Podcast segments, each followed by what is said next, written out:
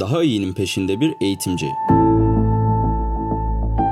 Erhan Erkut Emeklilik sistemleri ve toplumsal etkisi hakkında neler düşünüyorsunuz? Emeklilik sistemleri tam bir saadet zinciridir kardeşim. Gençten alır yaşlıya verir. Genç sayısı çokken, yaşlı sayısı azken kurulmuş sistemlerdir bunlar. Ee, endüstri toplumunun e, ürünüdür. Sürdürülebilir olmadığını e, kuranlar fark ettiler mi bilmiyorum ama sürdürülebilir olmadığı çok net. Herhangi bir ülkenin nüfus piramidine bakarsan görüyorsun sürdürülebilir olmadığını. Genç sayısı azalıyor. Yani sürdürülebilir olması, saadet zinciri nasıl sürdürülebilir? Sürekli yeni keriz bulman lazım değil mi? E, emeklilik sisteminin sürdürülebilmesi için de toplumun sürekli büyümesi lazım.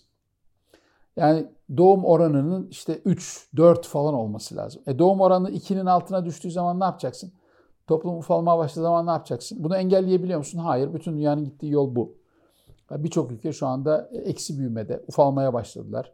Engelleyemiyorlar teşviklerle falan. E demek ki emeklilik sistemi sürdürülebilir değil.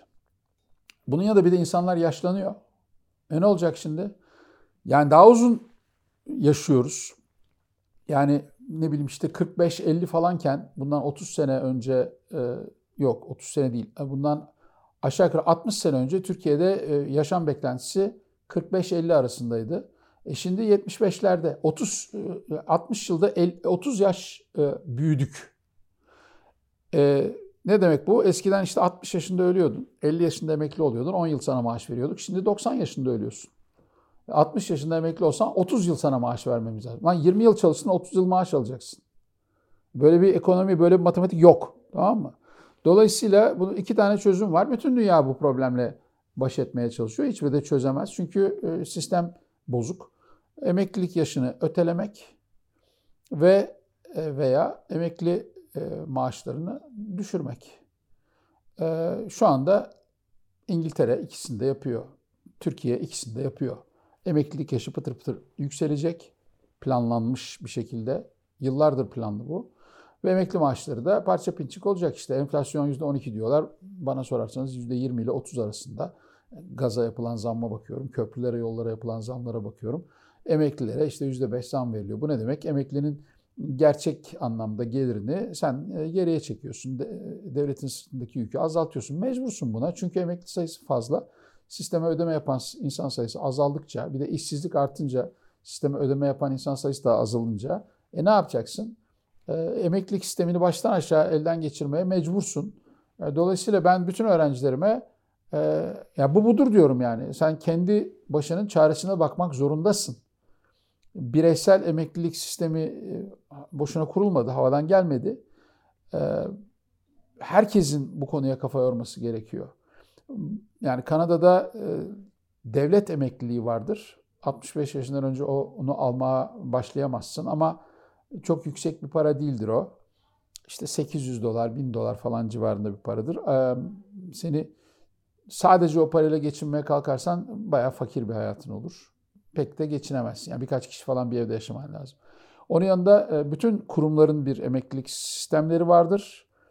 E, Örneğin işte ben Alberta Üniversitesi'nde çalışırken benim maaşımın %15'i kadar para e, bankaya yatırılıyordu. Bunun %7'sini ben veriyordum, %8'ini kurum veriyordu. Zoraki olarak bana para biriktirttiler yani. Ama bu biriken paralarla kurum seni emekli ediyor. Kurumun seni emekli etmesi 55 yaşından sonra alınabiliyor bu emeklilik. Tabii erken alırsan daha az para alıyorsun. Orada işte rakamlar 4 bin, 3 bin, 4 bin dolarlara falan çıkabiliyor. Şimdi bir yandan devletin emeklilik var, sistemi var. Bir yandan ben devlet kurumunda çalıştım. Yani özel sektörde çalıştım. Üniversite devlet kurumu. Kurumun bir sigorta e, emeklilik sistemi var. Bir de üçüncü olarak senin kendi birikim sisteminin olması gerekiyor. Bu üçlü modele gidilmesi gerektiğini düşünüyorum her ülkede. Türkiye'de maalesef insanlarımız talep etmeyi çok iyi biliyor. Yani Türkiye'de bir e, bu benim hakkım mentalitesi var. Ben bunu hayretler içerisinde izliyorum. Neden hakkın ya? Niye böyle bir şey hak ettin? E, insanlar istemeyi biliyorlar sadece. Ya tamam da kim verecek bunu? Devlet versin. E, devlet diye bir şey yok ki. Devlet sensin benim ya. Devletin gelirleri senden benden geliyor. E, devletin de belli bir bütçesi var. E, yemesinler. Tamam yemesinler abi. Hiç kimse hiçbir şey yemesin tamam mı? Ülke mükemmel liyakatla yönetilsin. Bir kuruşta kaçak olmasın. yine emeklilik sistemi sürdüremezsin tamam mı? Bizim bununla barışmamız gerekiyor. Dolayısıyla devletin emeklilik sisteminin yanına kurumların emeklilik sistemleri getirmeleri gerekiyor ve bireylerin de kendi birikimleriyle bu ikisini desteklemeleri gerekiyor. Sadece devletten alacağın emekli maaşıyla yaşamak Türkiye'de mümkün olmayacak. Bana sorarsan şimdi de mümkün değil. Yani 2000 lira civarında bir maaş alıyor mesela annem babam benim. İşte 2-2-4 yani idare ediyorlar. Ama yani bu maaşlar 500 liraya falan düşecek. Yani belli bir tarihten sonra emekli olanların alacağı emekli maaşları e, yok hükmünde.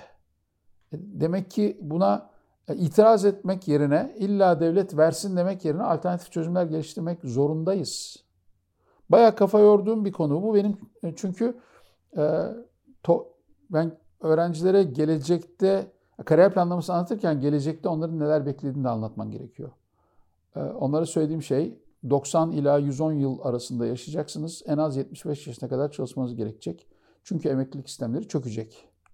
Emeklilik sistemlerinin çökme sebebi de nüfus piramidinin böyleden şöyleye dönüşmesi zaman içinde. E, dolayısıyla benim her gence tavsiyem şikayet etmeyi bırakıp çok uzun bir kariyere kendilerini hazırlamaları ve emekliliği düşünerek de bazı yatırımlar yapmaları.